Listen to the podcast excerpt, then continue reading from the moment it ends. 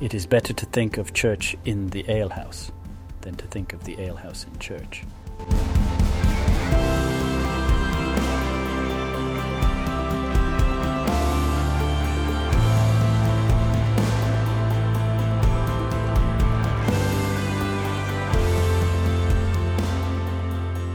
Welcome back to the Go to Hell podcast. Strong opinions weekly held about Christianity, the church, and beer. I'm your host, Tim Curley, and I'm joined by my co host, Colton Pierce. Colton, how are we surviving in this heat? It's hot. Uh, not too bad actually. Um, I just pay for an outrageous electricity bill. It's just what I do. um, I just am like, you know what? I'd rather be comfortable. Uh, and that's what I do. Uh, I just I cut back on certain things in my life to allow myself to be comfortable in my own house. So surviving, thriving, doing just fine, um, and not going outside. Uh, I just got my bike roller in this week, so I'll be able to ride my bike indoors in a nice temperature instead of having to go outside where it's 105, 106, and or get up at the butt crack of dawn to go Yeah. ride my bike. I'm like, no, I don't want to. so, uh, no, doing well. How are you surviving this heat, Tim? Um, not bad. I don't have to leave the house much since I work in the house, but uh, I did. Sent, Friday I was out in the heat. Saturday I was out in the heat. By Sunday, or Saturday night, and then Sunday I was like, I think I got a little bit of heat heat, heat exhaustion. It was just my body was like, nope, I'm done.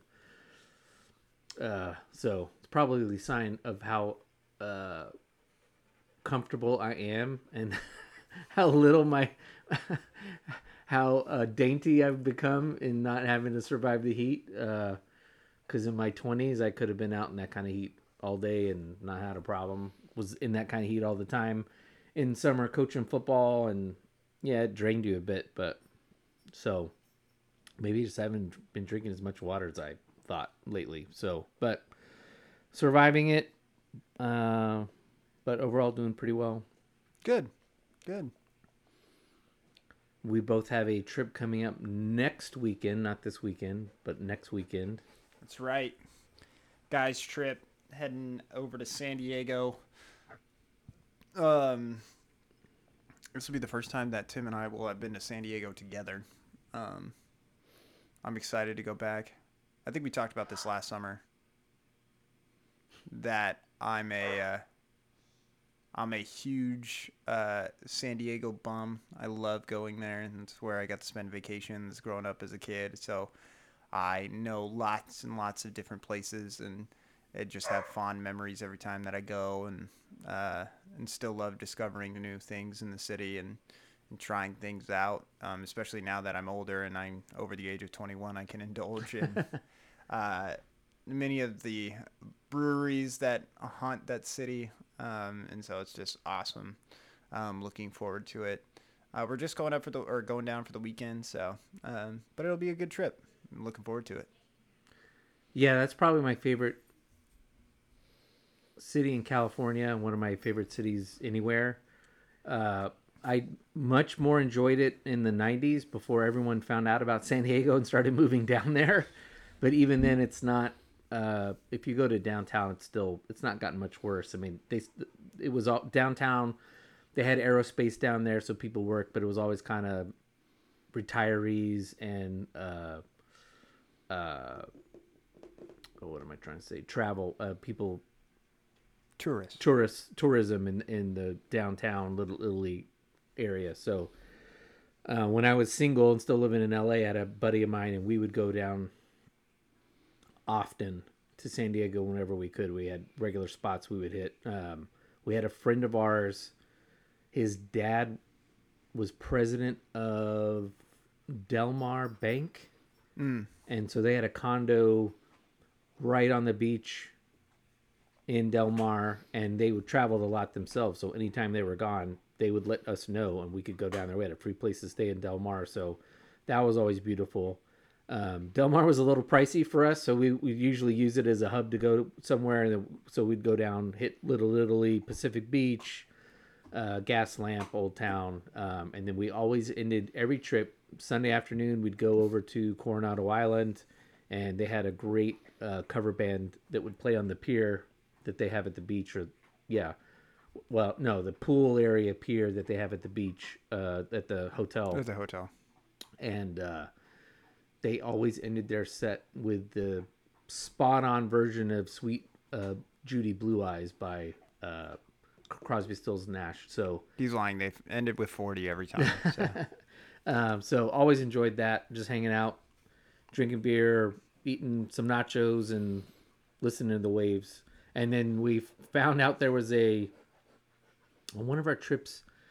There was a bar nearby that was a walking distance of the hotel, and we wandered in there one day, and no one gave us a look. Uh, but we just kind of went into the bar, sat down. It was an Irish bar, and uh, just quickly noticed we were a little bit out of place. And come to find out, it's basically the Navy SEAL bar because it's pretty close to where the Yeah, Navy it's that SEALs- it's that Irish bar that's on the on the curve. I know which one you're talking about. yeah. And Yeah, they were they were perfectly fine. They weren't like, "Hey, this is a Navy SEAL bar. Get the hell out of here." They were just. I said, uh, "Is this a military?" They're like, "Actually, this is a Navy SEAL bar, but you're perfectly fine. It's not exclusive." And that bar is actually featured in American Sniper. They Oh, yeah. actually film, I think, two scenes in that uh, in where he where uh, Kyle meets his wife, and then I think there's another scene in there uh, maybe after uh, one of his buddies dies or something. They're having to wait there, but that that's the actual Navy SEAL uh, pub. They filmed it in there, so I haven't been in there in a long time. I think after I found out it was that, I was like, yeah, just steer steer clear. Just give some people some respect. They're trying to hang out and not get harassed or anything. Just have their own place to unwind. So, um, plus it's an Irish bar, and a lot of Irish bars, you know, I kind of outgrew what Irish bars serve. Oh, in terms of alcohol, is like, I, there's only so much. Uh, Guinness and Jameson. you could Murphy's drink. and Killian's Irish Red and maybe Guinness to drink. So um, Yeah, they, uh, looking for the IPAs that are uh, uh, abundant elsewhere in town. So Yeah, and for anybody that's unfamiliar with San Diego, it's still very much a military town. I mean, it's it's a it's a huge metropolitan area, um, but with Pendleton and with uh, the uh, the Navy base that's right there on Coronado, uh, just it's sailors all the time are constantly throughout that city. So. Um, and a lot of ex-military retirees are all there, um, like that live in the really nice spots in Coronado and also in the foothills around San Diego. So, um, it it is actually a fairly, when it comes to voting, fairly uh, uh, red city as far as California goes. yeah, it's Um, not conservative, but it's still Republican. Yeah, Um, and uh, really great. I there's a really funny story. I had a a friend whose mom went to San Diego State, um, and when she was down there, um, just just because it's the military and that's just how those things go. uh, Which again, love the military. Uh, it's just a really funny story. Is that she was like, it's just like the worst because she she didn't necessarily care for the culture because she would walk into bars and just Navy men would just walk up to her and just be like, "I'm in the military." yeah, with all And the she's like- in the world, and who she's like- Okay, who cares? like, but apparently that's how uh, they take people home. Sometimes So that's all they got to do is just say, "I'm in the military," and they just fit that vibe, and all of a sudden, girls are putty in their hands. So. Uh, uh, so just kind of a funny story. I've tried to. So I've been to a couple of bars, uh, a couple of uh, uh, nightclubs in San Diego, and I was I've tried to witness that. I've never seen it, but I was like, oh, that'd be funny. I I just chuckled myself. I wouldn't laugh the guy down or anything. I'd just be like, oh, I just would like to see that in action. I just didn't think it was that simple for guys to pick up on chicks that way. So uh, I think that'd be really funny. Um, so yeah, So we're gonna be there Friday, Saturday, Sunday, and somehow cram as many places as as possible. yes, uh, we're gonna have a blast. Um, I we're Probably do the uh, Probably- taster at as many beer taster s- flight as possible as many places that I've not been to. Colton will not be getting a taster. He'll be getting a full glass of something, but it pro- like it'll be like a glass, and then it'll be like, okay, let's move on to the next place. Because I mean, the good news is that I've had a lot of the beers at a lot of these different places, or and with and so it's it's nice to go get the one thing you want on tap, or maybe to go try something new, and then um, you're like, okay, let's move on to the next one, and and that kind of stuff. So it'll be good. I'm excited. All right. Uh, We'll bring back cans. Yeah, we'll have plenty of beer. We've kind of gotten run low. We had a nice collection in the uh, go to hell refrigerator, but it is it's run dry.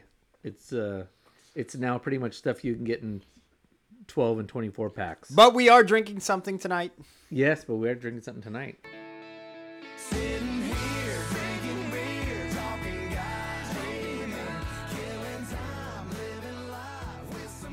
The Shaka West Coast IPA from Pizza Port Brewing Company. It also says Fremont, Seattle on here, so possibly a collab with Fremont. Um, don't see anything on here that says collab or anything, but it just has both of their logos on there. So, um, don't know. Uh, really tasty. Um, nice, good West Coast IPA. It's straight up West Coast. Um, so it's got a nice bitter flavor um, going through it. So, good stuff. Any thoughts on the beer, Tim? Yeah, it's got a really nice balanced bitter taste to it, and it's it's very drinkable. It's seven percent, so I would say it's a little bit of a, a little bit of trouble in a can. We might uh we might be stopping by Pizza Port. We we were just kicking it around. Yeah, we're Uh, still trying to figure out. There's a great debate, not a great debate. There's a debate as the a, a lot of the places that we're going to are will be nearest to where we can Uber, or maybe even walk to. So, Yeah, and so we also got to figure out. Like, but then there's okay, places that are on the exterior part, the exurb parts of San Diego, and so do we hit them on our way in? Do we hit them on our way out? That kind of thing. right, So- and just kind of depends on where we're going and what we're doing. So it's gonna be fun. We're gonna have a good time. Um, And shout out, we'll be seeing our friend Nolan for the first time since he moved to Texas, so that'll be fun. yeah, that will be fun. Shout out Nolan Jolly. Um, you been listening to anything good, or sorry, have you been trying to segue this in like a little bit better than No, Last week I jumped the gun and I didn't know you had an article that you wanted to read or whatever. oh, that's so- fine. Uh, Oh, which you never responded to my statement that I gave you. I texted you on the way home from which d- don't text and drive people, but I did text you on the way home and I said, "Here's my issue with that article that we had. This is our cleanup on aisle 5." You gotta say for yourself this time. You gotta clean up on aisle four. Clean up on aisle four. Clean up on aisle five. Clean up on aisle three. Clean up on aisle three. Clean up on aisle seven. Clean up on aisle seven. Clean up in all the aisles. Ooh. The comparison that they made was they made the connection that they made in the article was from Taylor Swift to Sting. And I'm sorry, those like they're not the same level of pop icon. Like they're not you can't say like nobody's sitting there thinking that like yes, they're both pop icons, but Taylor like you wouldn't compare Sting and Madonna right? And I would say that Madonna's more in the realm of Taylor Swift than than Sting is with Taylor Swift. Like uh, just because it's pop music doesn't mean that you lump everybody in together. Like you're not doing Michael Jackson with uh like again like Sting. Like you're not comparing those two and that's the king of pop with you know this other pop artist. there's value there's oh, look i think there's there's certainly validity to that i think i think he was throwing taylor swift in where my problem isn't the that she's pop and stings rock mute like uh, prog rock when he's with police and then this kind of like jazz bluesy pop amalgam when he's on his own Solo. it's not the it's not the style of music i would say the clumsiness is she is with maybe the ex with beyonce maybe in her rear view mirror she's by far she is the beatles of today Yeah, but Sting was never that. that's That's that's, my, my thing, yeah. point now that person writing would probably say well but even then the beatles had more literary which they did they you you know their lyrics had more literary you could tell that they had they were inserting books and stuff like that, and it was much more literary. I,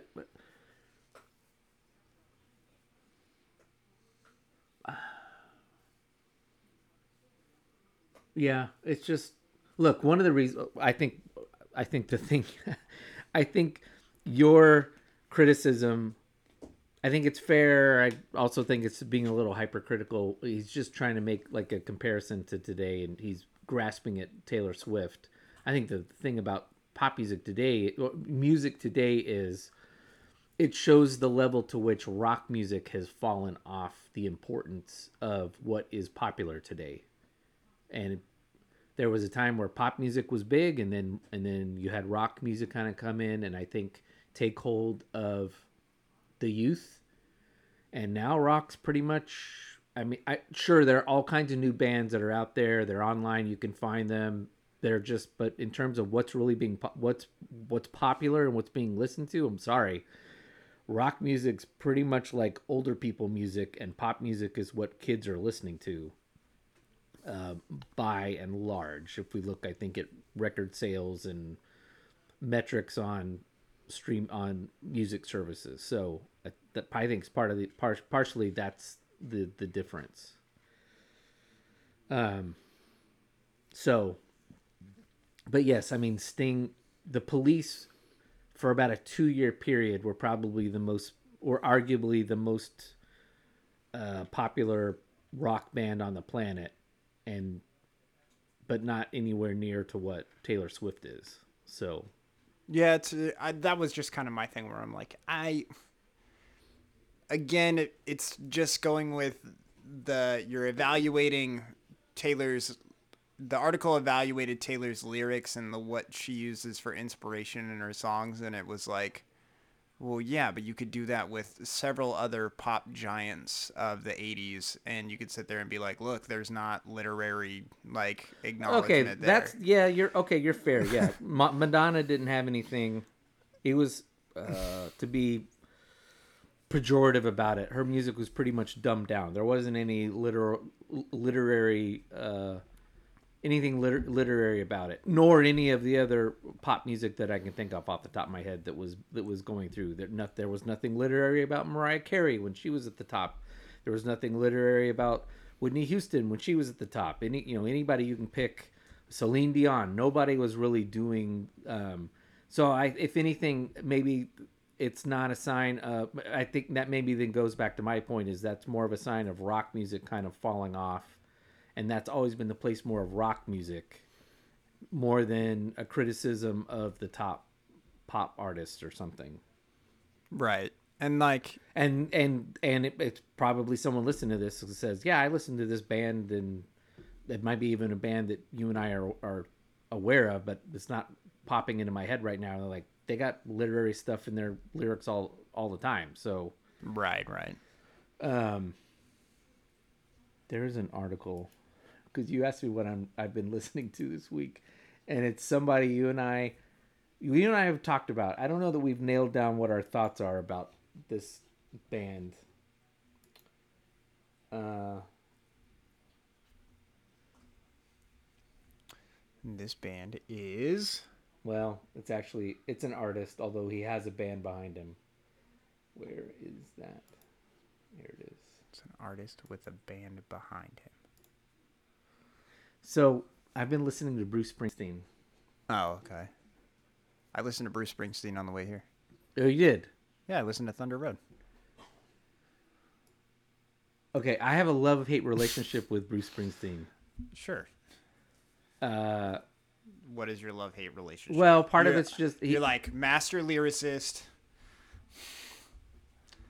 well, sometimes okay. I like early Bruce Springsteen up to about maybe Born in the USA, but even Born in the USA, I think, is not on par with what he did before. Like Nebraska is a seminal like top 100 album.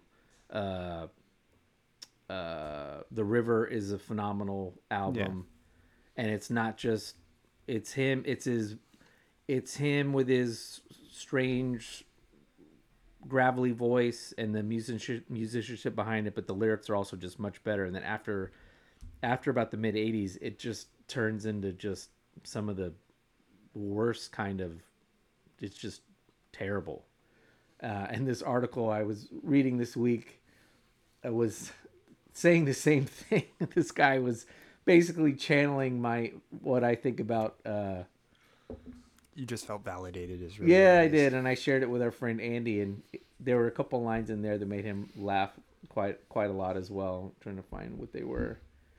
Uh, oh, here we go. It's the opening of the article. He says, "I once inadvertently torpedoed a budding budding relationship when I told the girl in question." That the boss was what rich people like to play to pretend they gave a damn about the working class. It hit a little too close at home. Word to the wise, some of these Northeasterners take their Springsteen awfully seriously. So, and that's, I get tired of his blue collar thing because I, I just find it contrived and bullshit. It's been that way for a long time, but whatever. Uh, Tunnel of Love is another good album. Meanwhile, the majority of country musicians do that on a regular basis. Yeah, but it, it- it's different with him. It's, The true Uh, the troubadour is not able to be a working class man.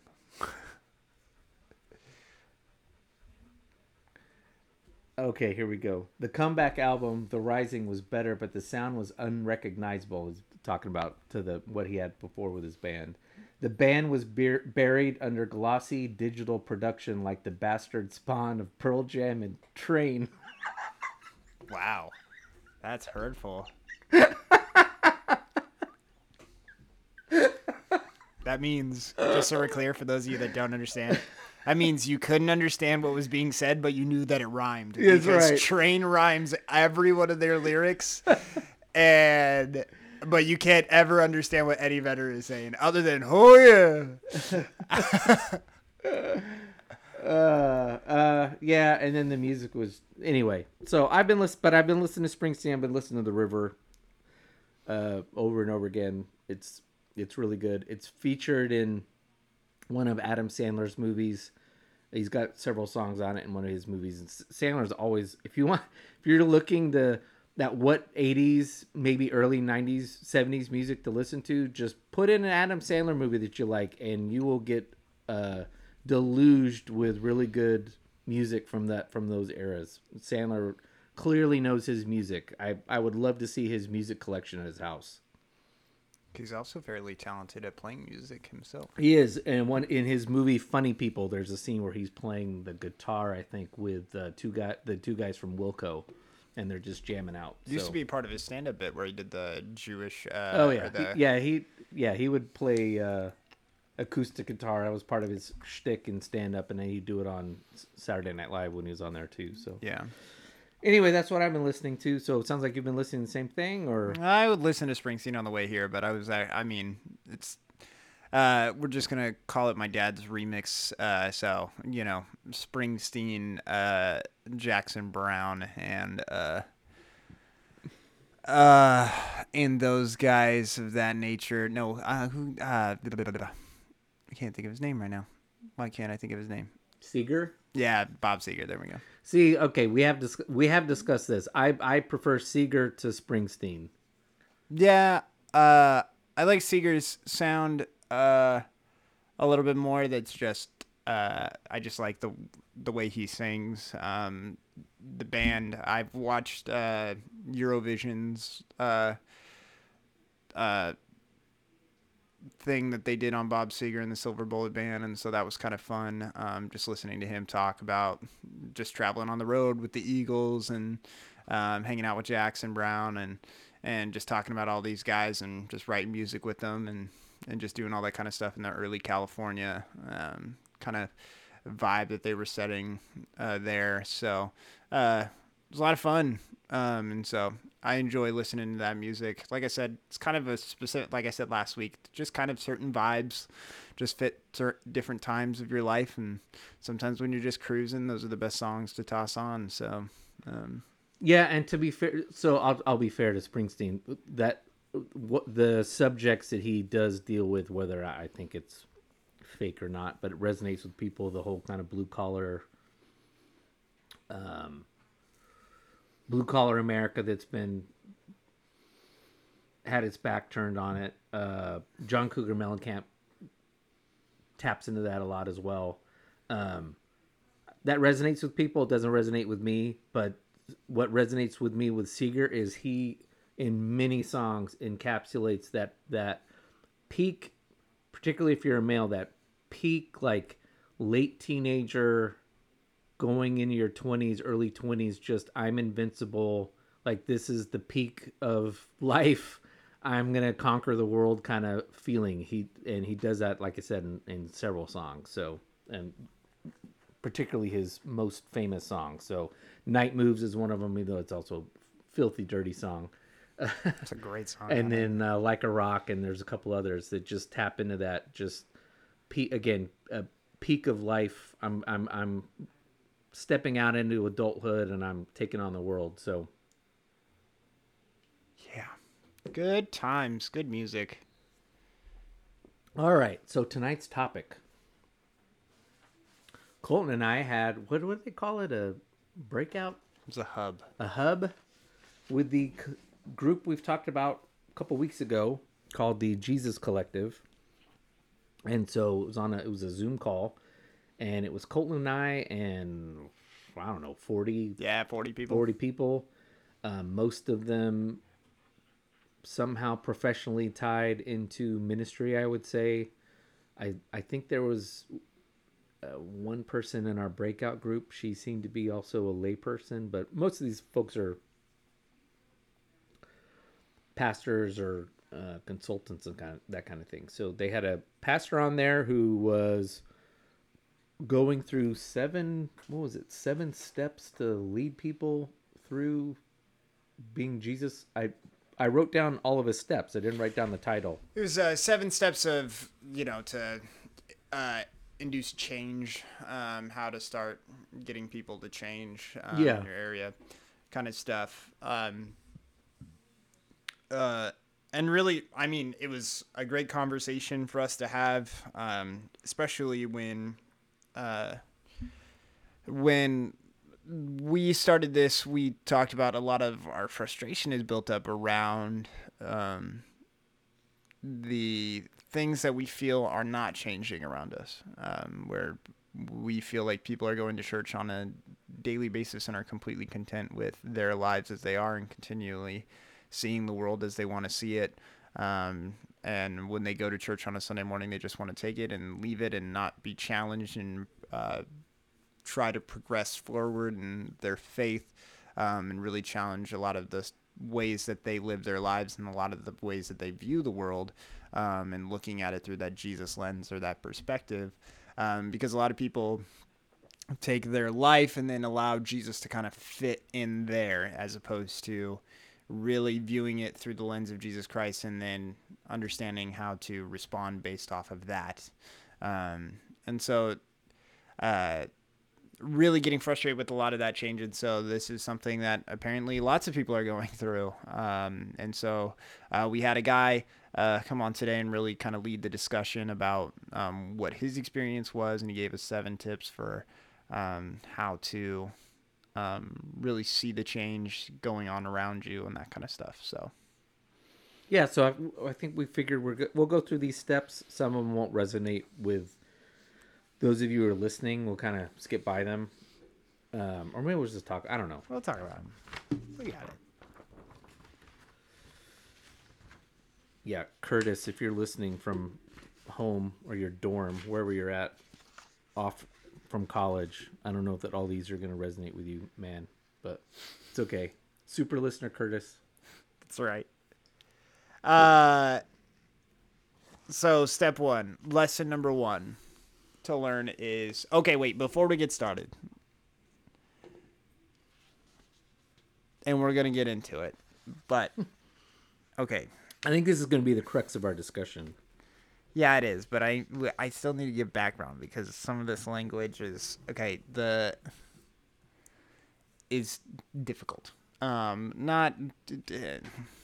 Yeah, I'm gonna read the. I'm gonna read his points verbatim. They're very churchy, and then I think what you're getting And that was also uh, one of the things that I will say is today's discussion uh, did have lots of churchiness to it. Um, it was good. Uh, it's just it reminded me of I was having like Vietnam flashbacks to different church meetings and that kind of stuff where we talk kind of in this Christianese um, language and speaking, um, and depending on which sex, uh, S-E-C-T, sorry, uh, what uh, branches, um, which we've talked about are not important um, as far as your faith is concerned, but uh, the way that they talk about different things is different. And so today, our particular guy that led us in the discussion is, uh, I think he said, when I was growing up, I, I never wanted to put my flag on anything. I never wanted to say where I was from. I never would have said I was this or that.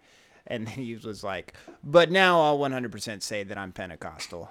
Um, and so he is significantly more charismatic than Tim or I. So uh, some of his language that he's going to use is he's really going to focus on the movement of the spirit um, and that whole element. So um, just be ready for that. We're gonna we're gonna tackle that, but just know that this is the language that is often used with more charismatic churches. And if you're listening to this and you're from a charismatic church and you feel like we don't really talk about that stuff enough, uh, we'll kind of unpack that a little bit today too, as to why you know maybe we aren't that way and that kind of stuff. So Well, I, I I think for myself when we get as we're going through it, I'm gonna I'm gonna do my best to lean in and challenge myself because it's been something that I recognize is not one of my uh, one might say gifts if you're quoting from scripture or something that's just not I don't I'm not really in tune with the spirit probably as much as I should be. So um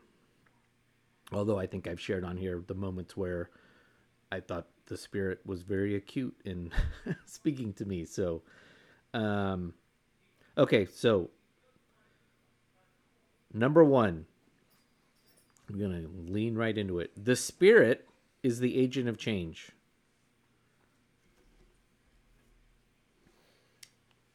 Okay. So the spirit is the agent of change is this idea that again there is nothing that we can do um or th- and like that's always such a tough term. There's nothing that we can do. I don't agree with that, but continue. I don't think that's what it means. But you- No, no, no. I know. That's why I was like, it. It doesn't necessarily mean that, but it's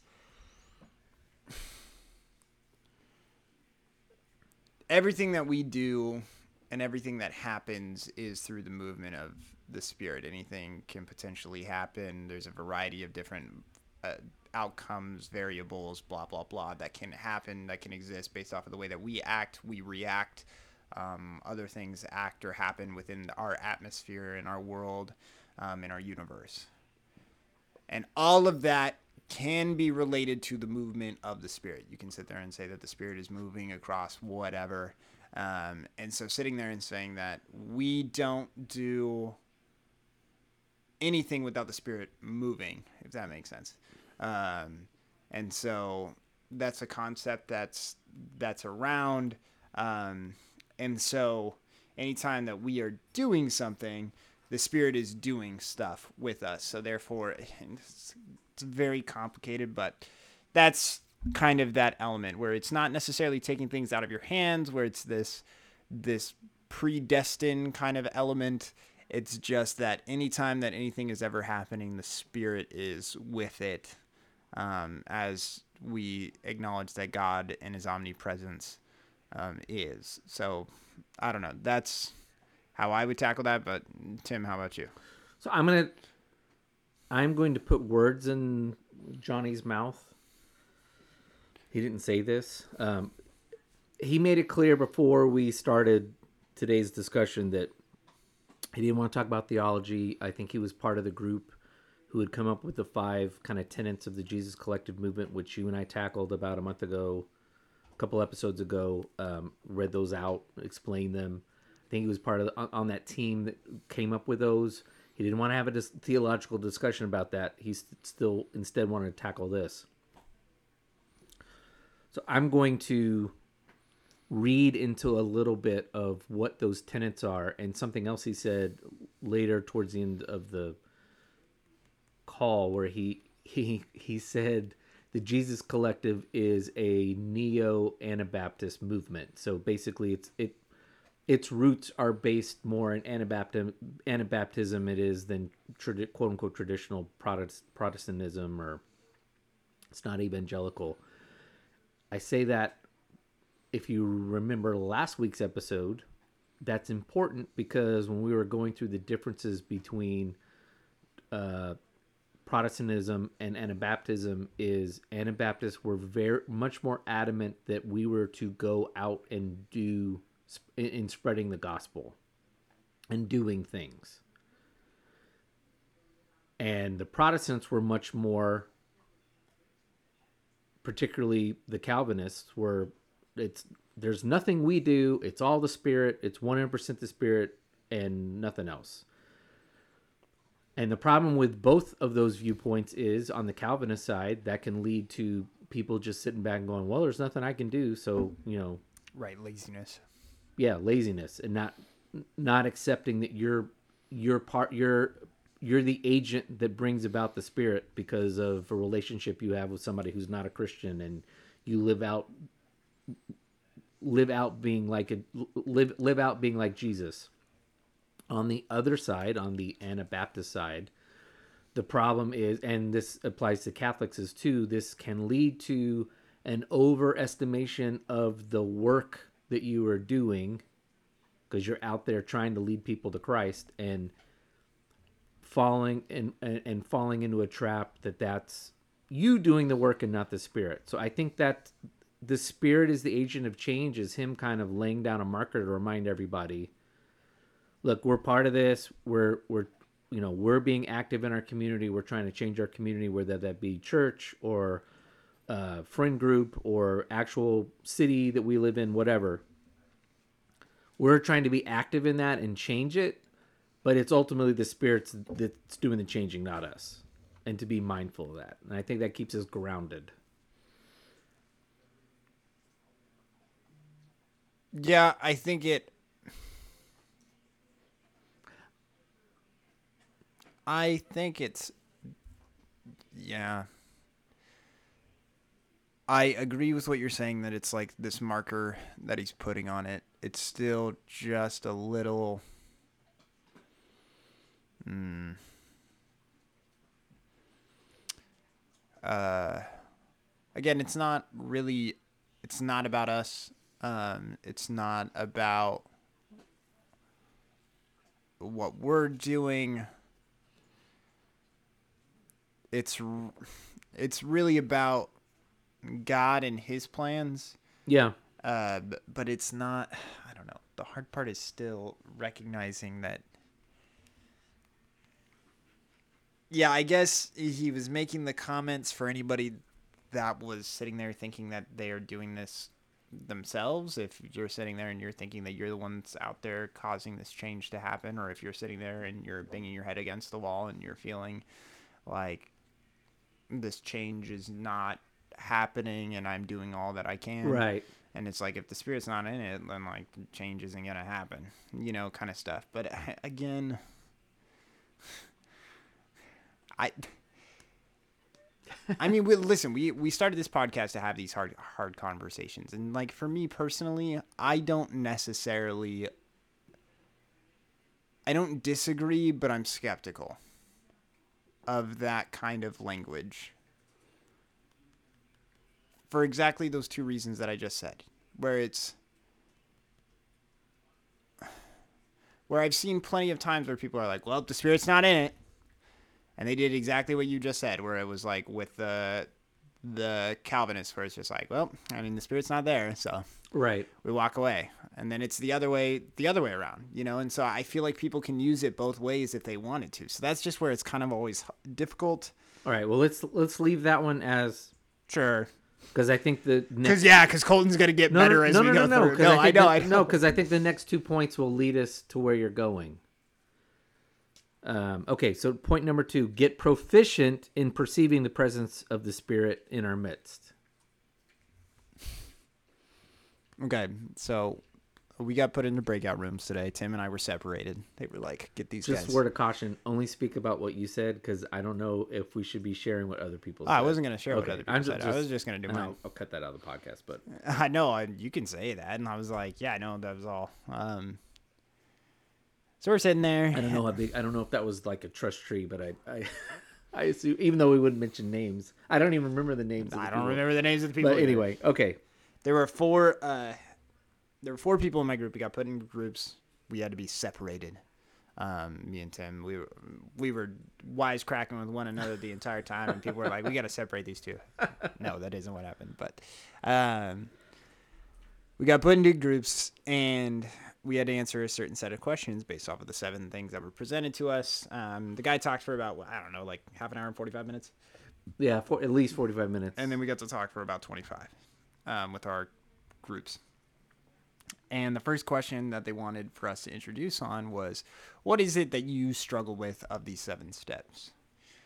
And I had access to all seven steps, and I knew exactly which one it was. And it's step two, which is being receptive uh, to the spirit and its workings. Um.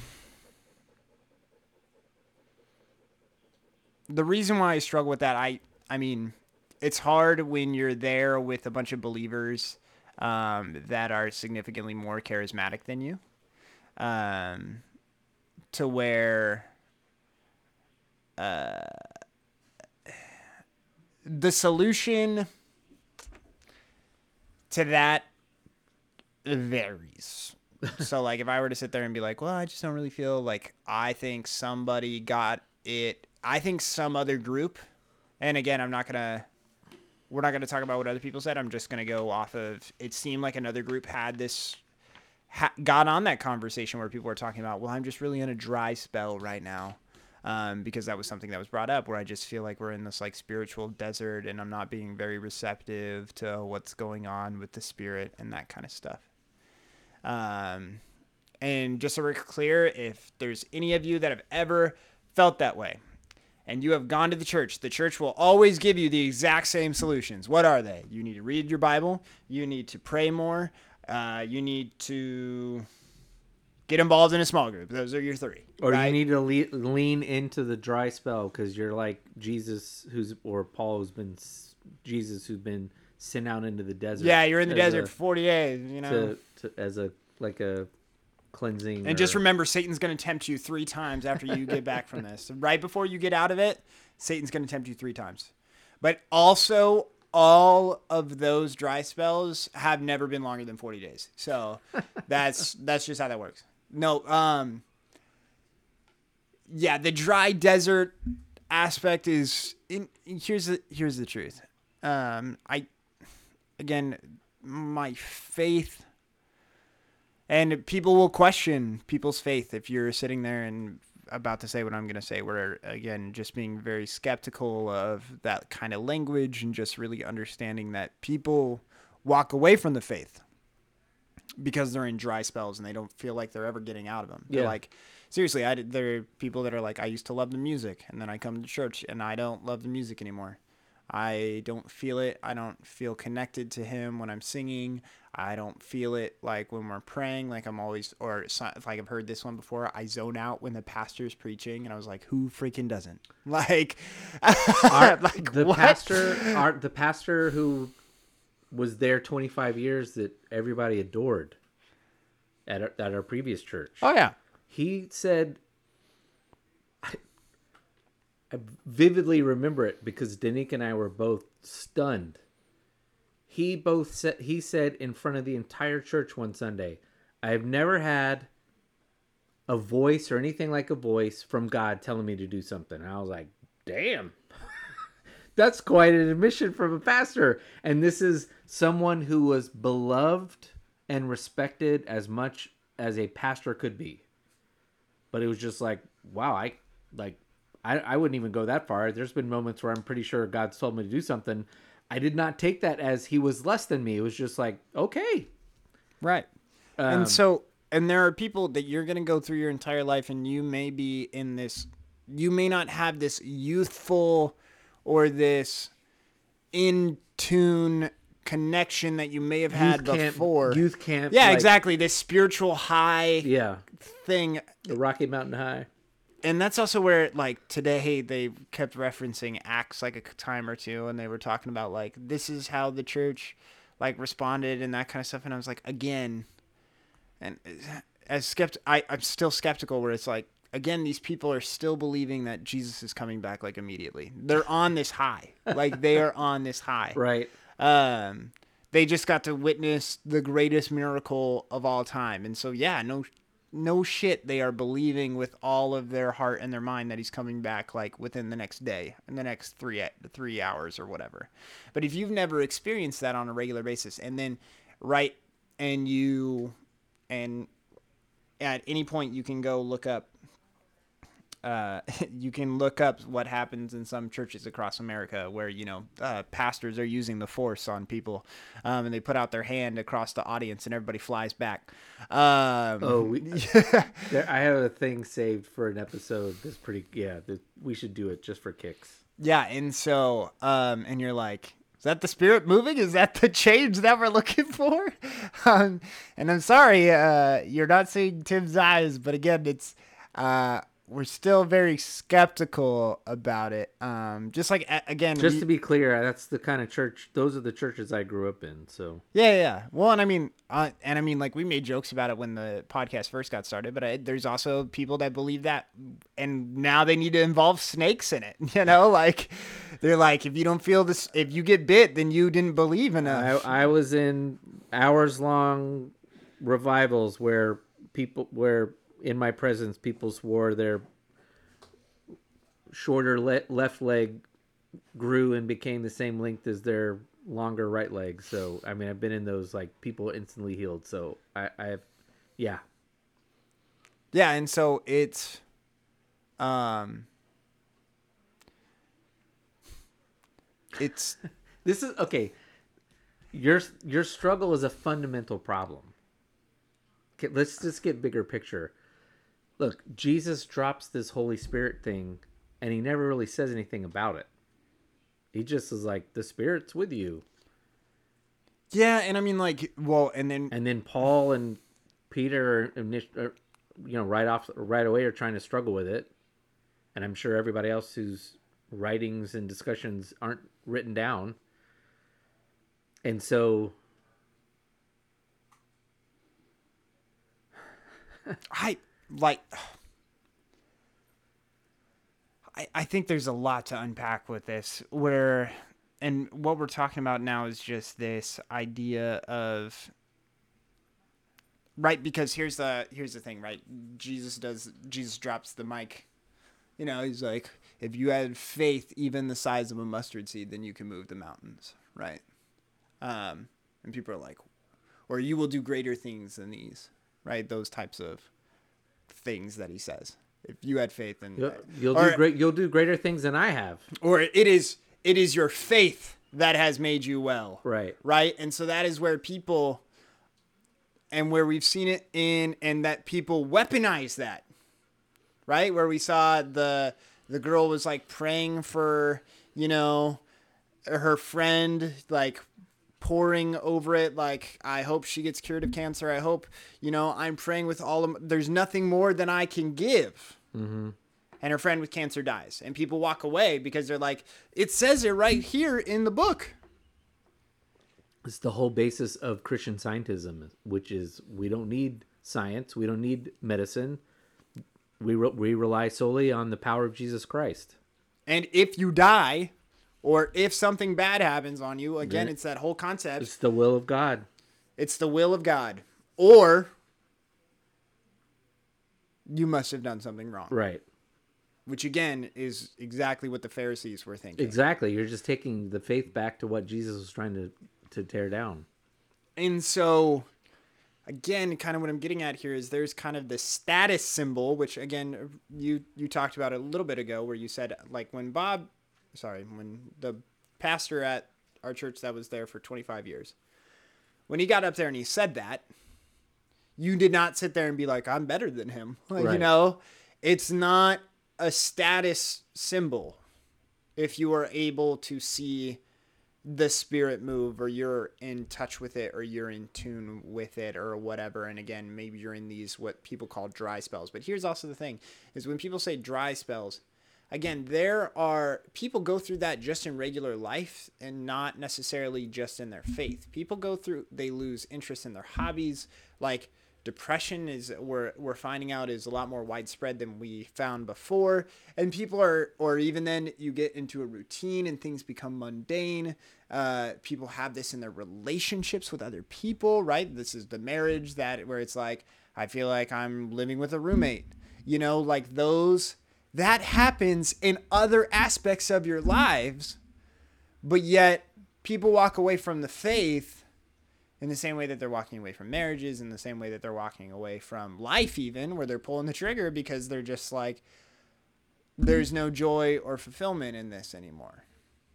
And so, how do you get that back? Um, if that's what you're wanting. But I'm saying that those are, there's life still, um, but you have to, you have to find it. Um, and I don't necessarily think that it's just read scripture, pray, do all this kind of stuff. Um, and I mean, like, I know people that have spent hundreds of dollars, thousands of dollars. They're like, they go on spiritual retreats and they're like, I'm still not feeling anything. I'm like, I'm having conversations or whatever, yada, yada.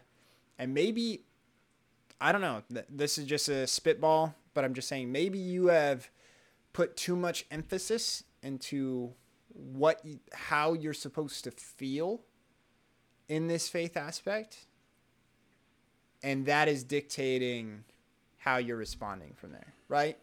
Um, and that's kind of one of the things that they talk about with with relationships like marriages and stuff did you over romanticize some of these things. Right. And you're like, well, yeah, I could have over romanticized this and this, and I thought it was going to be like this, and I thought this was going to happen, right? Like, that's the whole joke with like guys where they're like, I thought I was going to have sex every single night.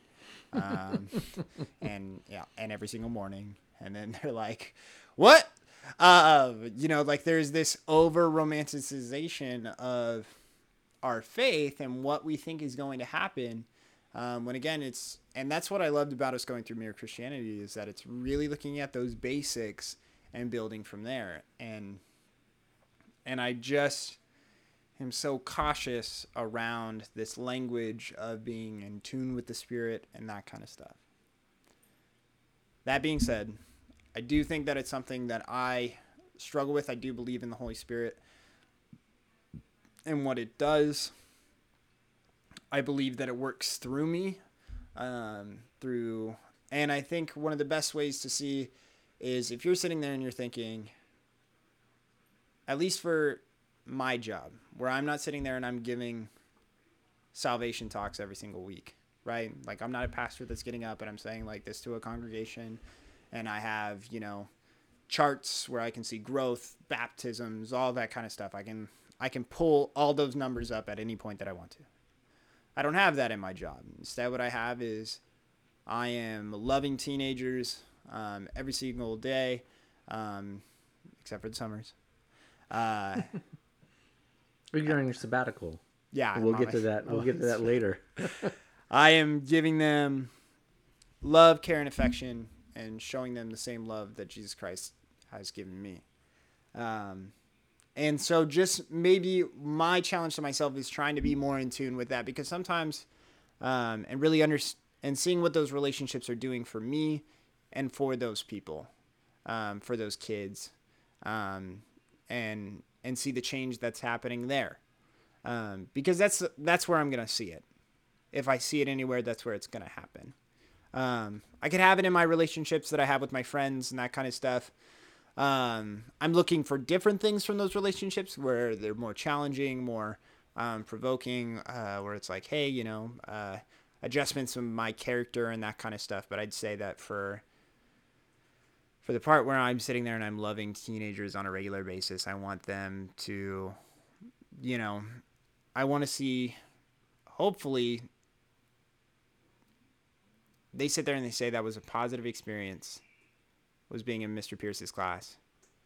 And and he made me feel loved and cared for and and that's what's important and maybe through that the kid might have changed or some slight change in their life or maybe some point later on they have a different conversation with me my dad's married kids that he taught um, where they came back and they were just like hey like we heard that you were a youth pastor at one point. Would you mind like marrying us? And he'd be like absolutely. You guys were a couple of my class and i loved having you guys and all that kind of stuff. And so um, so I think that those types of things, I I think they'll happen eventually, or um, but it's just hard right now, especially when you move jobs every couple of years to really see that long term change. So that's how I plan on trying to be more in tune with the spirit in my occupation in my life.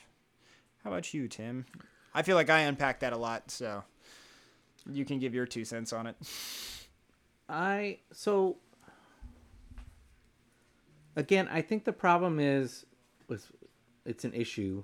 I don't know how much of a problem it is. Well, it, it's a problem in that we make it a problem.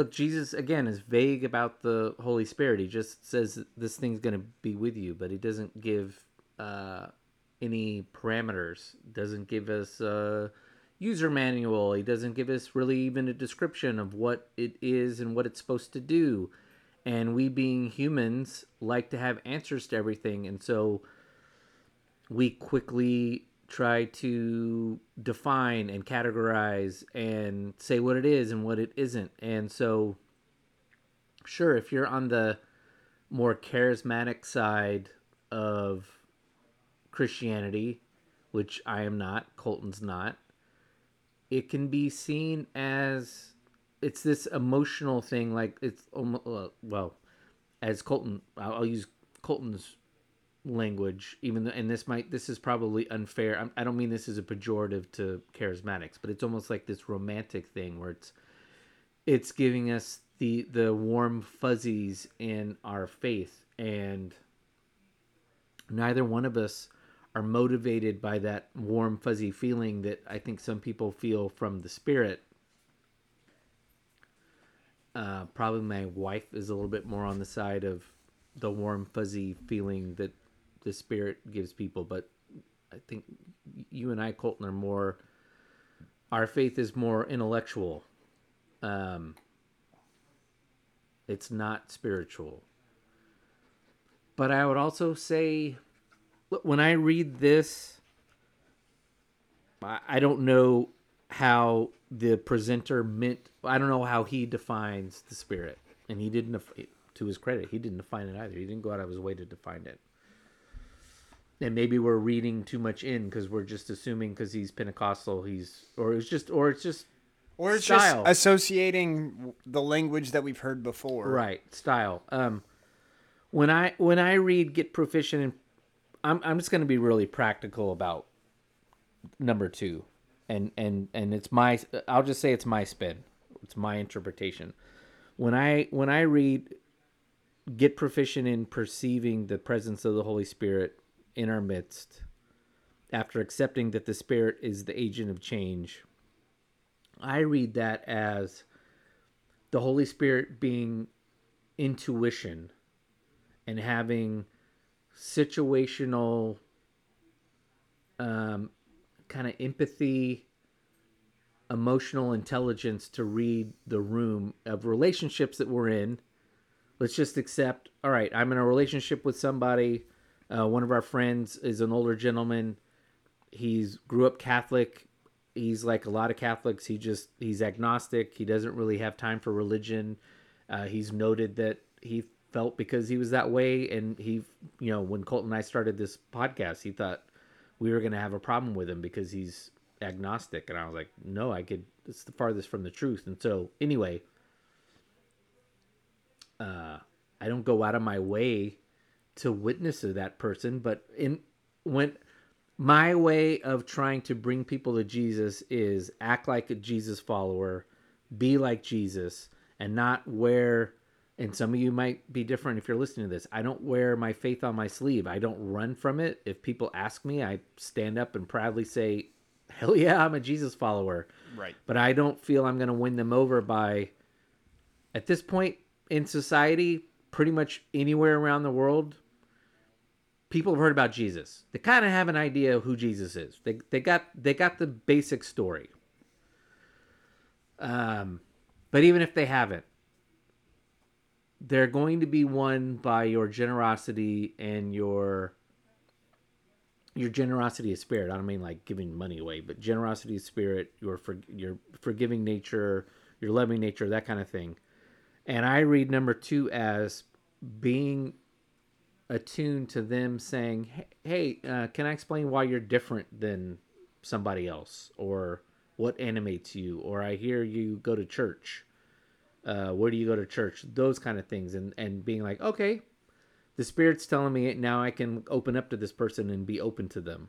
Yeah. Um, and for other people, it might be like, no, they're gonna wear it on their sleeve, and they're gonna be into, they're gonna let the spirit hang out and let the spirit do all the leading and be very open and hope that the spirit's like dripping all over people. But I just take that more of, again, intuition to in my the relationships with people I have, uh, either Christians or people who've fallen away from the faith, but you know, I wouldn't say aren't Christians, but are, uh, in one of those dry spells you were talking about, and just being attuned to them, maybe needing either me responding to something or being attuned to say, "Hey, have you? When's the last time you were been to church, or have you ever been to church? Maybe it's maybe the spirit is leading me to actually do the one that says, "Hey, how about this? You know, I've thought about that, but you know." I've had this this view of church and people who go to church and all that. Okay, well, why don't you go with me on a Sunday? Um, so I think that's how I look at that. But I completely agree. I mean, that said, the whole spirit thing is a struggle. It's it's a weakness of mine. I, I would I would even say I accept it. It's it's a weakness of mine to some extent.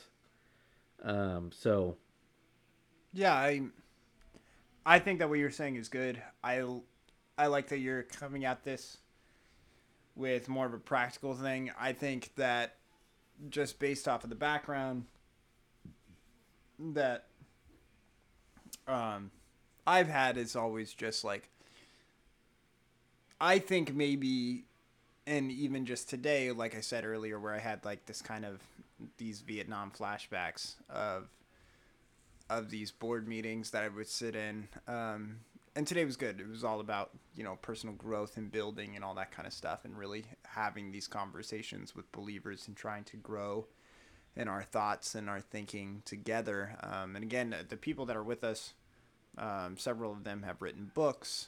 Uh, some of them are writing books. Um, they're doing research and development. Um, Oh yeah, I, I are- want to bring that up. I forgot.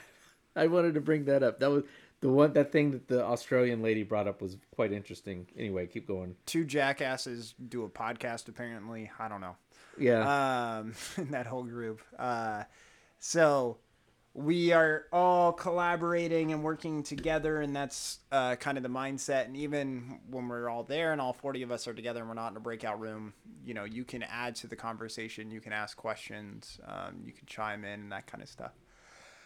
Um I think just for me, like there's parts of me that shut down um, when some of that language is used, and I just need to be better about that. Where it's it, where again this guy was using this language, and maybe I wasn't using it as, and and Tim was like, I'm going to be practical about this, and you know, see where I can use this and that kind of stuff, and I do. Whereas me, I I think I leaned into it more of just being like, okay, this feels like another like kind of. It was good for anybody that like if you're if you're thinking that I didn't enjoy what happened today, I'm just saying that for me, probably some of the pushback that I'm giving is based off of this idea that I was shut down because of the language that was used. That Yeah. I just was like, I was like, oh no, is it one of these things again? Um, but the conversation was so good and and being able to discuss and a lot of the things that we unpacked from there. But we didn't focus when when we continued the conversation. A lot of the focus wasn't on those first couple of steps. It was really about some of the stuff that was at the end. So Yeah. but, um, yeah. So I think that that's good, and I'm learning more from this conversation even right now, and trying to grow and develop through that. So. Uh, okay, number three. this is very like academic churchy. Uh, I don't know how much time we'll spend on this one. When we discern, there's a very church word. When we discern where the spirit is moving, our job is to experiment with the with the spirit. I have no idea what the hell that means. And to and the measure of our success by new learnings and shifting imaginations. Okay. All right. Uh, our job is to experiment with the spirit. Maybe that's just literally what I just did by trying to be practical with it and re- redefine it as intuition and less so much like a warm fuzzy like non non drug induced See that one I th- see that one I felt was fine. It was more like for me what I got from that one was try stuff. Like that was it. It was like once you see you know change is starting to happen, right? You're now seeing that the spirit because again we said that the spirit is the element of change or whatever. It's the um, it's the catalyst of change. We need to and now we're in touch with we know that change is starting to happen try stuff. And that's where he was talking about, hey, we tried things and it did not work, but I would have never known. Like, you know, that kind of stuff. yeah i guess like- so and I, that was an important moment if and if you're listening to this and you just go to church and you're not part of leadership this is i think a good a good little growth moment for you. If you're if leadership tries something out and it's a huge failure don't don't like draw all your wrath and ire at them. Yeah. great change and and great experiment uh, great change and, and invention doesn't happen without catastrophic failure. And so i think a lot of times in our churches we want like all the trains to run on time but we also somehow want our trains to like exponentially get faster and more efficient uh, every year and all that. It's like well that only happens without us trying something different and it just flopping terribly.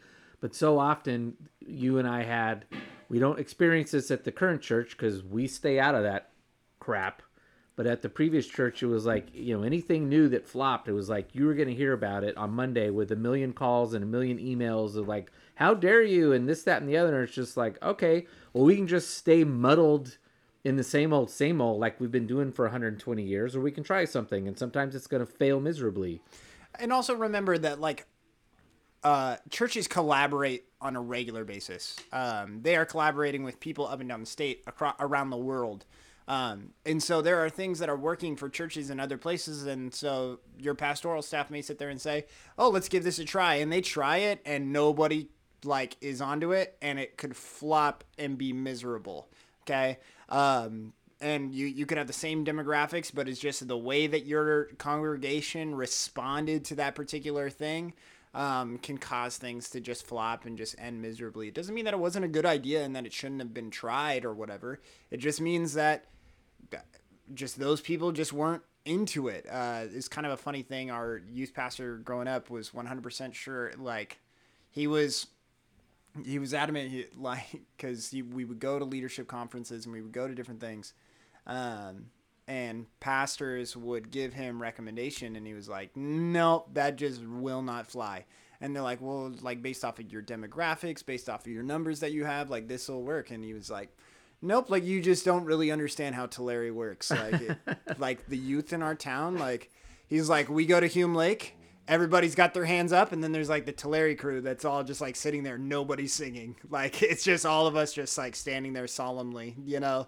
Everybody's on the spiritual high and then there's uh Tulare uh First Baptist Church just all sitting there all in black clothes you know? Just like we're the emo crew. Um so except emo means emotional and none of us are getting emotionally Yeah. involved at all. Uh so just kind of a funny thing. Uh so that's that's true. Just know that those things can happen at any time. It's all just it's cultural. Um, and Well, I- so we've mentioned our friend JC who was on staff for a while. I think that was part of he had no problem trying out something new and seeing if it didn't work. If it didn't, okay, move on. yeah, love that. and that was part part of the reason why he didn't really fit at that church. And I think that's why he ultimately just one of probably many reasons, but it's just like for some reason church people just expect stuff to work. And again, if you just if you show up on Sundays or maybe you're kind of nominally involved, like leading a small group or something, but you're not really in leadership, you got to give your leadership a wide berth in in failing. Now, if your leadership stands up and wants to pretend something wasn't a failure and be like, nope, it worked great. We just decided not to do it. That's where you hold them accountable. But if they're willing to own it and say, yeah, we tried it, didn't work, we're going to move on to something else, pat them on the back. I mean, that you, you should be open to that kind of thing. So. Yeah, I think that anytime that any whatever organization that you're a part of, if leadership went, they put the time, the effort, and they did it right. Okay, then they cannot, and it flopped based off of public participation. That's not on them, right? Right. If they did the work, they they ran the numbers they did all this kind of stuff they're like this should be successful. They focused on it they ran it through it's not this half-ass thing that they threw together right? Um, which is funny because i mean like these big churches can like they they could half-ass something and everybody shows up. Right. Um, but for some of these churches where it's like if they could put in months of work into something and it could flop um, and that's devastating and so if you sit there and you rake them over the coals after that, that's that's not helpful. That's not right. But also something that I would encourage is that it takes your participation. Um, again, you are a part of this community, and so if you want it to be successful, if you want those events to be successful, then you need to participate in them. Yeah. So you become that person that's like, okay, like I had plans this Friday night, but you know this event's happening, and I'm on leadership here, and so I should be a presence there. It doesn't mean that your life is made up in the church, right? I still believe that there's a healthy thing where you need to step aside and not necessarily be a part of everything. But still, there's an element of you need to be a participant um, when things are happening, so that way things can be successful, and it's not on just those people to carry it all the way through. So, um, and that's usually what uh, attributes to their success. So Okay, okay. allow for churches to try things is what I would suggest. I'm gonna, but I, as we've been discussing, I've been rethinking this. I'm gonna now focus on the back half of this and how actually now that I'm looking at it, how profound this is, and you reminded me as you were Spouting out regur- no regurgitating what hit how he expounded on the point. Uh, our job is to experiment with the spirit, and this is the key part: measure our success by new learnings and shifting imaginations. And this is something Colton, in particular, has hammered on a lot in the podcast. It usually comes up when we're talking about it always comes up when we're talking about church inc whether it be related to worship or youth or whatever we start getting in the nitty gritty of how church works and all that kind of stuff the dirty insides the business side of it.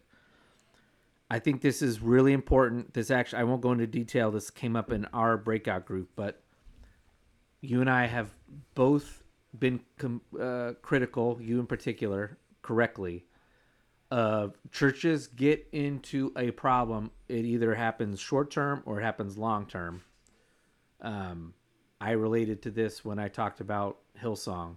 When you start fixating on growth in headcounts or growth in income, you are destined for some kind of catastrophic failure at some point.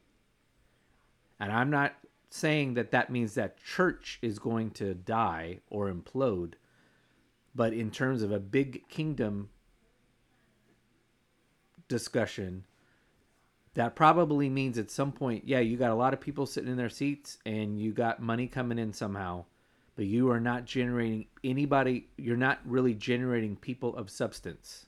And so I think what his point is get out of the mindset of money's in, money's out. We got 20% more growth in terms of people showing up, youth groups up, children's ministries up.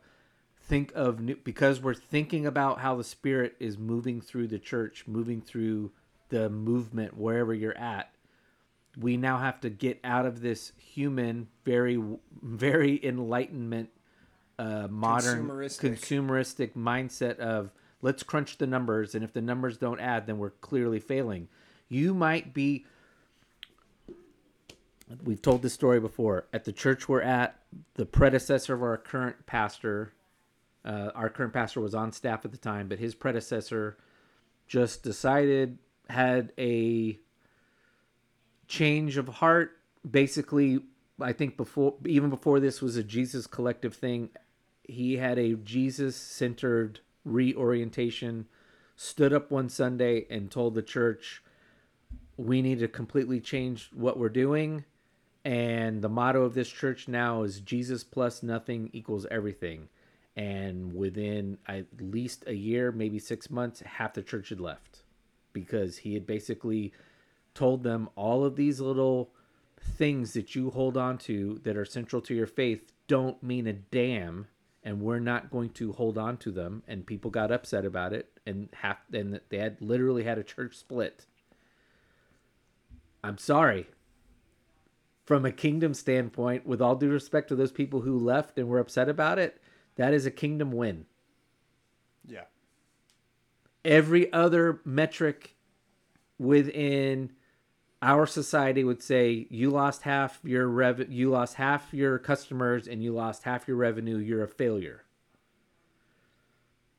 But that church has since grown back and it's brought in people who are in line with what that pastor envision, envisioned. Uh, the pastor unfortunately died of cancer very suddenly after that. The, our current pastor has taken the mantle and run with it and held firm to it. The church is better than it's ever been from again a jesus centered jesus collective point of view. And that's where that mindset has to come in and say like no we're going to judge success differently. And the problem is i think you know it's numbers are easy.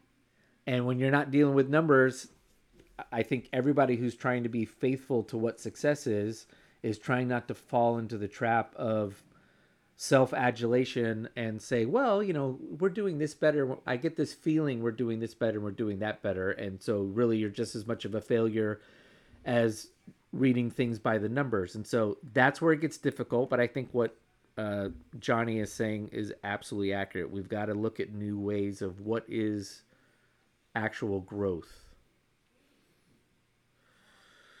Okay, Number four, I don't know how much time we need to spend on this. You should expect resistance. Um, yeah, that's.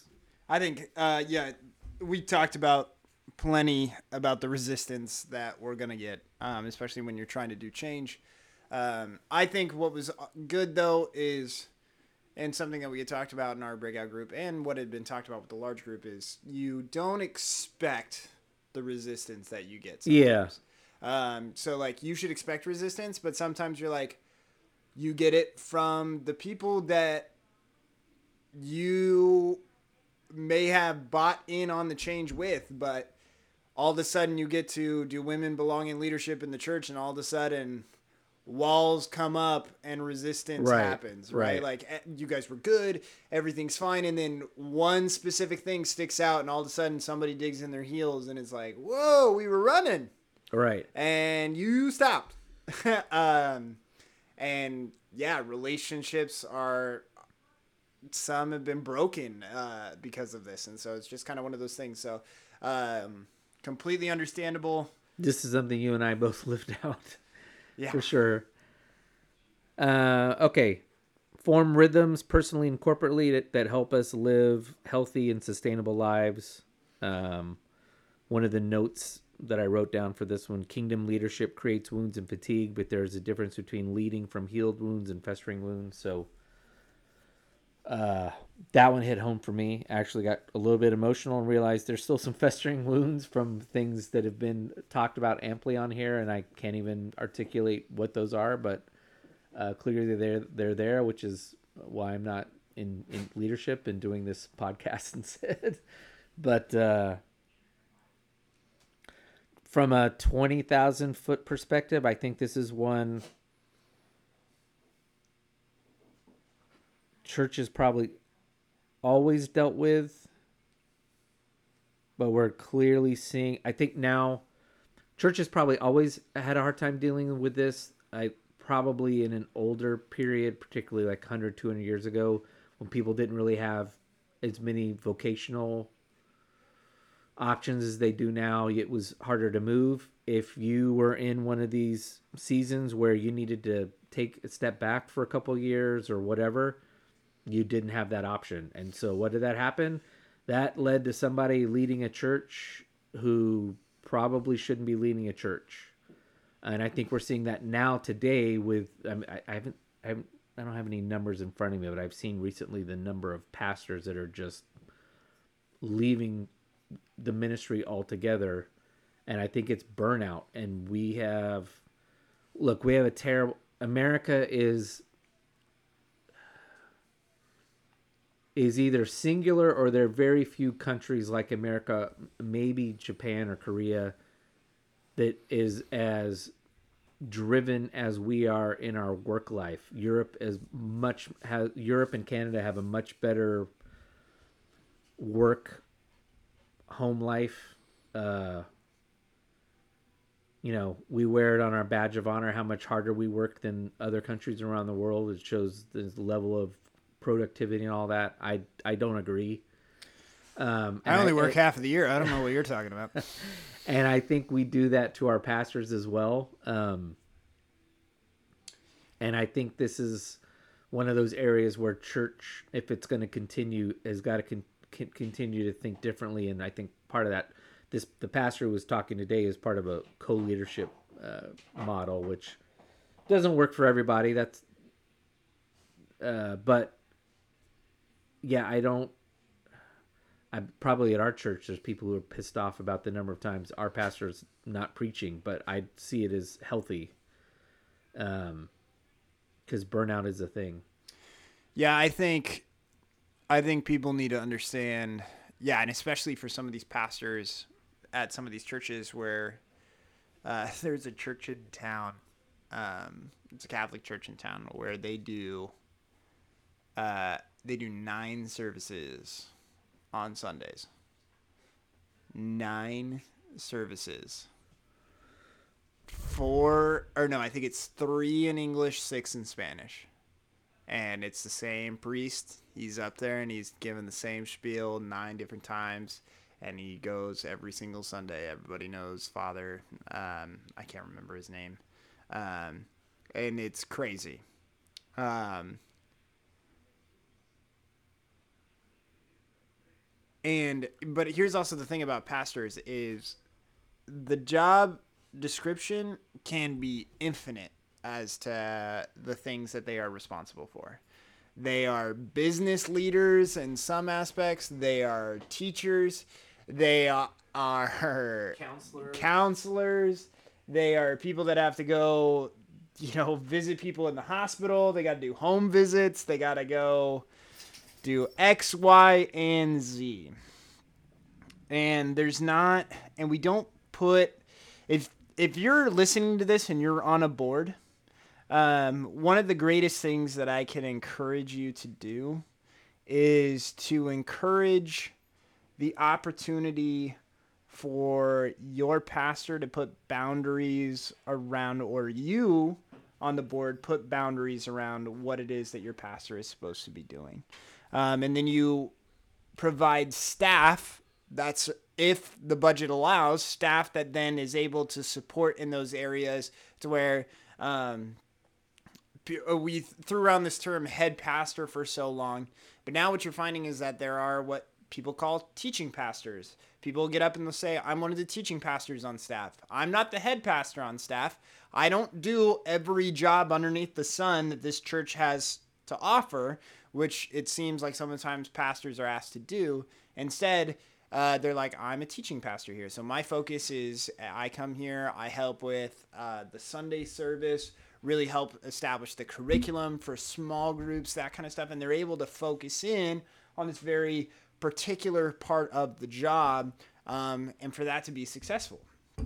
And that's what I would highly encourage anybody to do um, with their pastoral staff is encourage them to do that if you have the space and and the monetary means to do so is to find ways to stretch your budget and get mo- I know that money makes or that not money makes um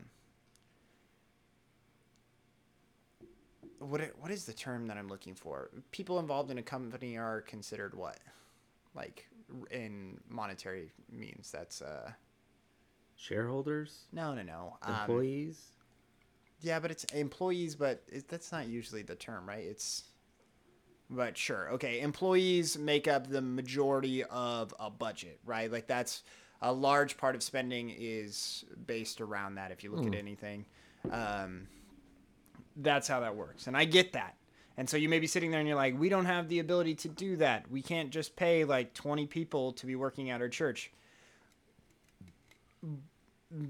But still, if you can't af- afford to have 20 people working at your church, you still need to make sure that the job description of the pastor is still something within a plausible um, area that that person can function within and not just have not just burn out this person from both ends to where and you'll see it if they don't walk away from the faith then something else is going on at home or they have some messed up personal lives or whatever something else is getting neglected somewhere else in their life because of how much time they're having to invest and going to all of these things and participating in all of this work that they that the congregation is expecting of them to do Yeah, which then leads into a vicious cycle because if something happens at home, then they feel guilty because they weren't at home to deal with it, and so it's it's not good. I would also say if you're a pastor, I don't think pastors. Maybe pastors listening to this, this, or if you're just a layperson who's involved in this, this extends to you too. It is perfectly fine to do something for a couple years and then say, "I need a break." And if they guilt you into staying, oh, we need you. You're critical look, sorry, everybody's replaceable. You might be doing exactly what needs to be done. You're phenomenal. You're in children's ministry. The children that, for whatever age group you're in, respond to you. There are other people who can step in. And uh, churches, I think, often I- the church we were at before, it was notorious. It was it, it was it was known within the leadership to it to its credit but there was no solution of just burning people out or the, the worry that we were burning people out and if you're on the board the elder group whatever the the leadership team is that extends to you i was on mine for 10 maybe 12 years and in retrospect it was entirely too entirely too long uh, when we redid when i was in charge of redoing the bylaws we flirted with putting a cap, you know, like a cap of seven years. We ultimately didn't do it, um, partially because, you know, you're running one. i i prefer culture kind of set things than having rules artificially set them. Um, there also might be a situation where you don't have people to step in, and so you're just artificially force, forcing people off your board and putting new people on just because the bylaws require it. But if you're, uh, I would say, a healthy run organization, um, don't overspin your leadership team too, particularly if it's dealing with a lot of heavy stuff like change or replacing pastors or whatever, because it is just as much can be just as much of a weight as it is on the staff um, when they're grappling with it. So, okay, uh, number six. This is this one. And he prefaced this one by, by saying, This is an odd one. It doesn't really fit in with the rest. But as soon as he said it, I laughed out loud. Fortunately, we were all on mute. Competence develops credibility, to which I say, A effing man. um, in fact, I think I even put in the chat, I said, if leadership isn't perceived to be credible or isn't credible or isn't perceived to be competent or isn't competent those who are resistant to your change will become more vocal and more resistant to what's trying to happen is that politics in a nutshell yeah exactly um yeah so uh, what does competence look like you know if you're running a church that means things running smoothly on a Sunday. You're not, you know, volunteers are showing up, everything's ready to go, blah, blah, blah, blah, blah. If it's in a personal setting, it's just you being competent enough to describe, uh, you know, if, if you if you fancied yourself as trying to lead people into a Jesus centered relationship, sorry, you need to be you need to read or do it in front of the mirror. But when you're when that spirit moment comes and someone says, "What does that mean?" You've got to be able to credibly articulate what it means. Because if you can't articulate it, then why the hell is someone going to listen to you and say, "Oh, okay"? So, uh, you know that goes all the way from the micro level all the way up. So if you're listening to this and you're not in leadership, but you're interested in being a change within your ecosystem of friends and work colleagues or whatever, hone your skills, know what your message is. Doesn't need to sound prepared, but when you're asked questions, be able to answer those questions. And if you can't answer a question, be able to do it credibly. Like that's a difficult question. The church has always struggled with just have a competent answer, even when it's a difficult one that there's not really a good answer. But just be able to look at that person and competently say, yes, no, this is what it is, or I don't have an answer to that. And frankly, any Christian who says they do, I'm not really sure. And that will go a long way to the person you're talking to. Yeah. Yeah, I think, I think Tim hit this one really well. I think, yeah, I, I think that's just how trust is established. Is like if you seem to know what you're doing, then people will follow you. Um, but the, the less, the less you show, um, then the less confident people are going to be in you. Um, it's always hard when you're new to a position um, or you're newly starting um, stuff out. People really don't know where to go. Um, and so uh, keep pushing through, um, and you'll find that people will follow you. Um, but also still be open to criticism. Make sure that you have people that are checking on you uh, throughout the way to be like, hey, this is you know, I'm not saying that you give in to every single, but have that trusted few that are just like, you're doing great. Um, let's just do a couple tweaks here and there um, for your competence um, to be able to instill confidence. So, yeah, I mean, credibility is again, credibility goes back to uh, what we talked about with failing. Credibility doesn't mean you hit everything and you knock everything out of the park and everything. Yeah. You come in and whatever changes you're making, let's say to Sunday mornings happen, that's not it. Credibility also is just like what we talked about before. Something epically failed, and you'd be able to sit down with the church and say, I didn't half-ass it, you know, or you just say, we, you know what, we, it might, yeah, we didn't half-ass it. It just didn't work, or it might even be, you know, we thought we could do this but the model that it was on required a lot more resources and we tried to do it with less resources and that clearly was a failure uh, i will say out of experience when you are when you are vulnerably honest with people as a leader particularly those who are opposed or skeptical of where you want to go they will they will either they will you'll either sway them to your position or they will reluctantly fall in behind you and and decide not to be the not to be a resistance to change. And i you know that happened at the church we were at before when we were trying to make changes to the bylaws. There was a lot of people there was i think initially like 20% of the church was very skeptical. And we had numerous meetings. I had personal meetings with people who were opposed to it, and every single time I went out of my way to hear what they had to say, repeat to them what their point of view was, and do it do so in a uh, accurate and honest and non negative way. So not impugn to them negative motives even when i thought maybe some of them were just resistant to change i you don't need to don't accuse people just being resistant to change. Accept accept their position and say i see value in what you're trying to hold on to and i see specifically here is the value of how we're doing things now. However we need to change things to move and when they hear that look if they're you don't sell them on that then they're just frankly just being hard-hearted and you're not going to sway them anyway but a lot of times they will and they will see you as credible and i still have I don't have personal relationships, but those people still reach out to me, and I am very honored to say they they always tell me when you spoke, we always thought you were being honest with us and credible, and that's a lot.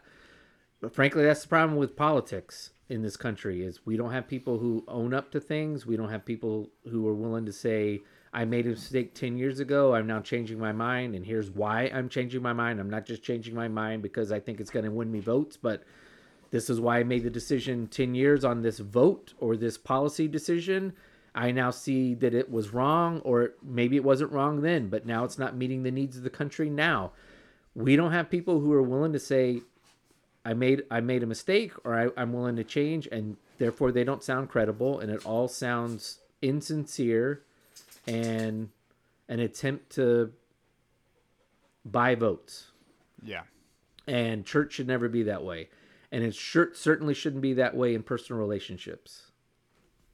No.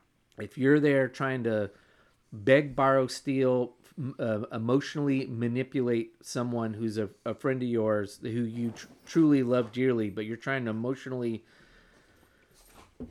guilt them or something into being a Jesus follower, uh, going back to number one, you're not allowing the spirit to be the spirit of the, the thing that does the agent of change. So, Yeah.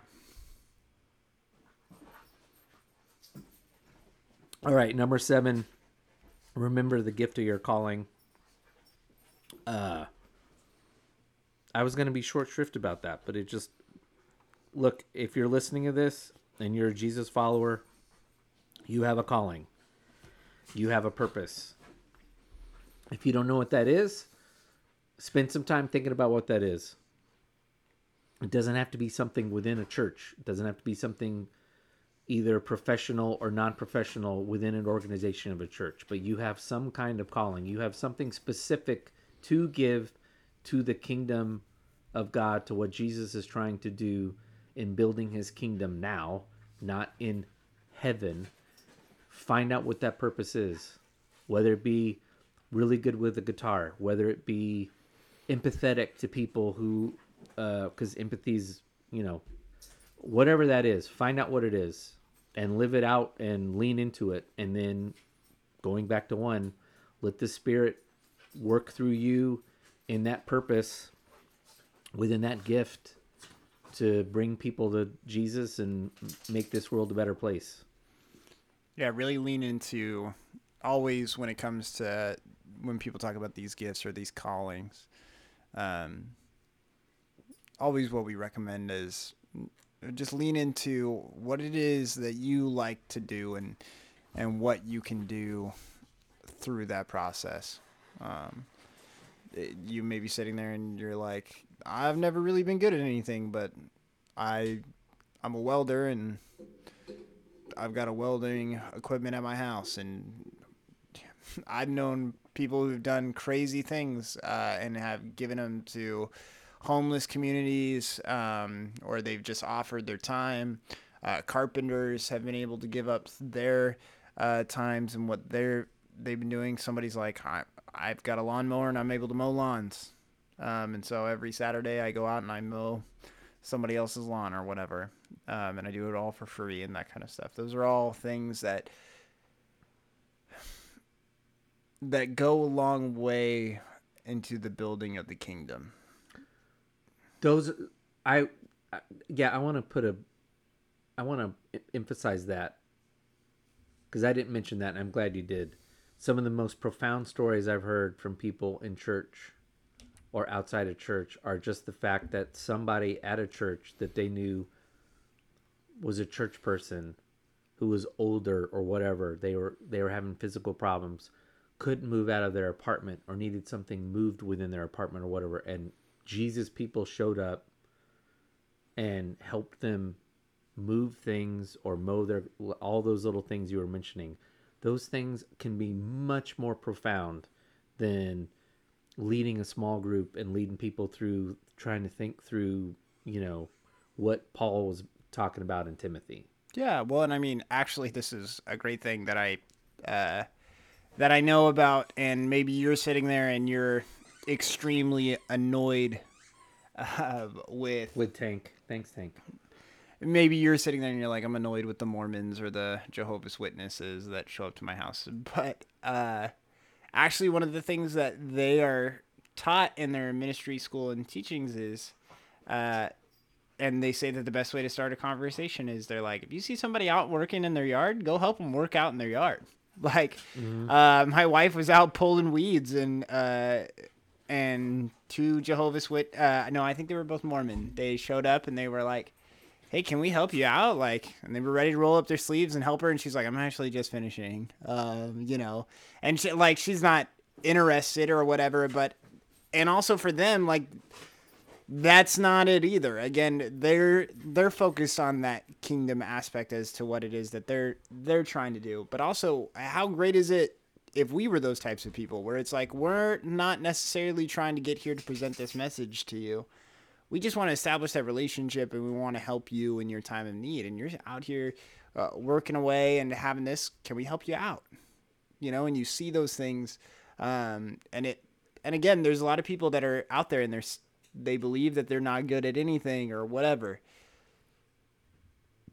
Again, lean into those hobbies, those things that you like to do um, and see how you can use them for good. We've always we always talked about that with any volunteers that came through youth ministry. We would sit down with our our uh, our volunteers and we'd just be like, hey, whatever it is that you like to do, we just ask that if it's something that you're interested in, ask the guys group. Be like, hey, is anybody interested in going to the lake and fishing this weekend? We'll take it like me and uh, uh, this other guy. We're going and uh, we're we're taking a car, or, you know, and so we got five seats in the car. So there's up to five boys that can go or whatever, and they take them. Or they're like, we wanted to build this.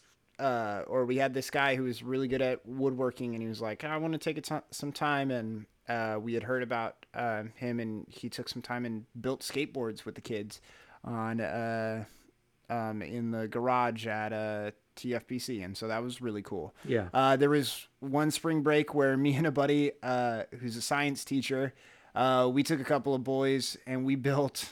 Uh, a, NASA has it on their website where you can um, build a bottle rocket launcher. So we built it with like a bike pump, some plywood, a rubber stopper, and a hose, and and we built a bottle rocket launcher. And uh, me and a bunch of junior high kids all uh, one spring break just blew up rocket bottle rockets up and, and we all had building competitions and all that kind of stuff and it's just and like we had a blast like it was just fun stuff that we wanted to do and we just brought along people with us and people are going to cherish that and remember that for for a while i remember it.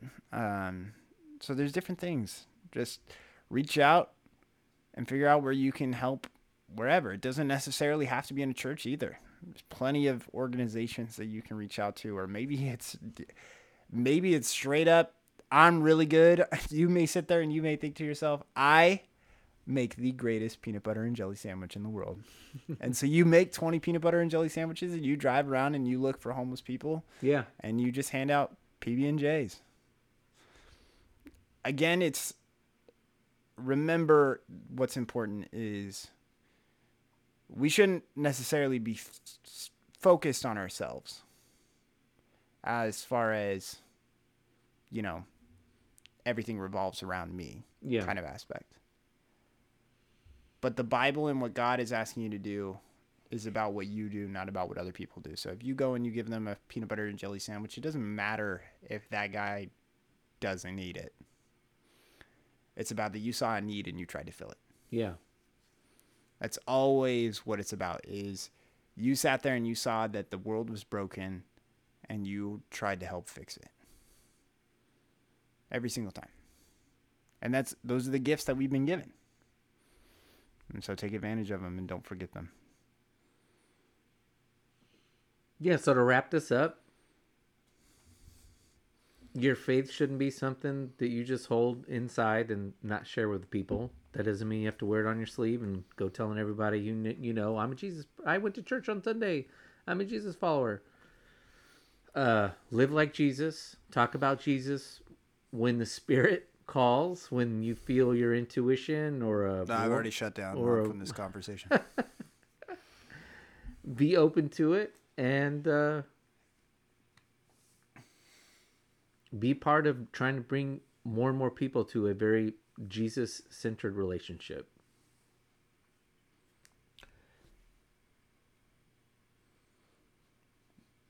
We thank you for listening. Oh, hang on. Yeah. So we thank you for listening to this episode of the Go to Hell podcast.